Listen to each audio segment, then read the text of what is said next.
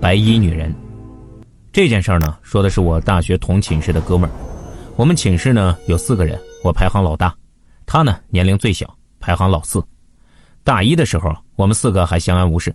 从大二开始，老四呢就经常说在寝室里边看到一个女人来回走动。我们学校呀，因为发生过男学生把女同学骗回寝室奸杀的事件，所以呢对男女寝室的管理都非常的严格，不管出于什么原因，绝对不允许男女生串寝的。而且一楼安排了一个管理员，每栋宿舍楼里还有三个管理员不定时的巡逻，生怕再发生意外。你想在男寝看到个女的，那简直比见到个母猪还难。最开始的时候啊，是有一天我和老四去图书馆学习，晚上回来的时候呢，走廊停电了。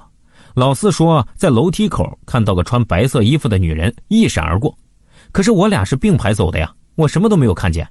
因为我们学校呢限制功率，只要用大功率的电器，寝室和走廊就会跳闸。我们早就习惯了。自从那次开始啊，隔三差五的老四就会说看到个穿白色衣服的女人，而且出现的地点也是五花八门。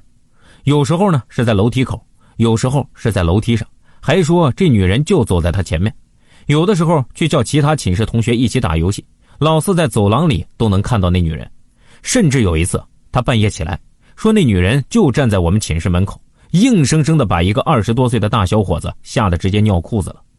他就这么呀折腾了一年多，到了大四上学期，我们都开始准备毕业论文了，老四还是成天念念叨叨的说白衣女人的事儿那时候呢，大家都在忙着写论文，也没人愿意听他唠叨，而他这样反而严重的影响了我们写论文。你就想啊，你在那正写论文呢，突然他在你身后说你旁边站个女人，你能不怕吗？要不就是大半夜的突然从床上跳起来，说那女人上了小二的床，谁能不吓一跳啊？或者是老三在卫生间上大号呢，他突然拼命的砸门喊救命，说白衣女人来找他了，谁还能拉得出来呀？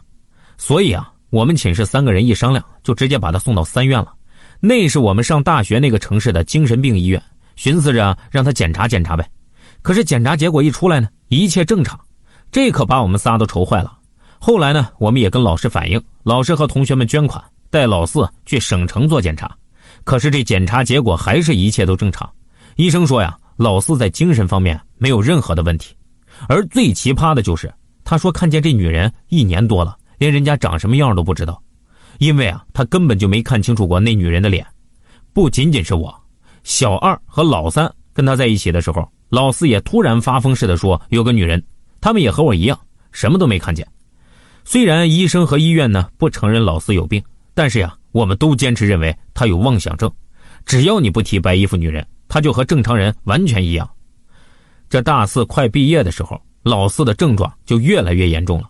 以前呢是一天提一两次，每次都是一惊一乍的。到了后来呢，就是一天得有大半天的时间在念叨白衣女人，白衣女人。最后，老四的母亲就来学校了，把他带回老家了。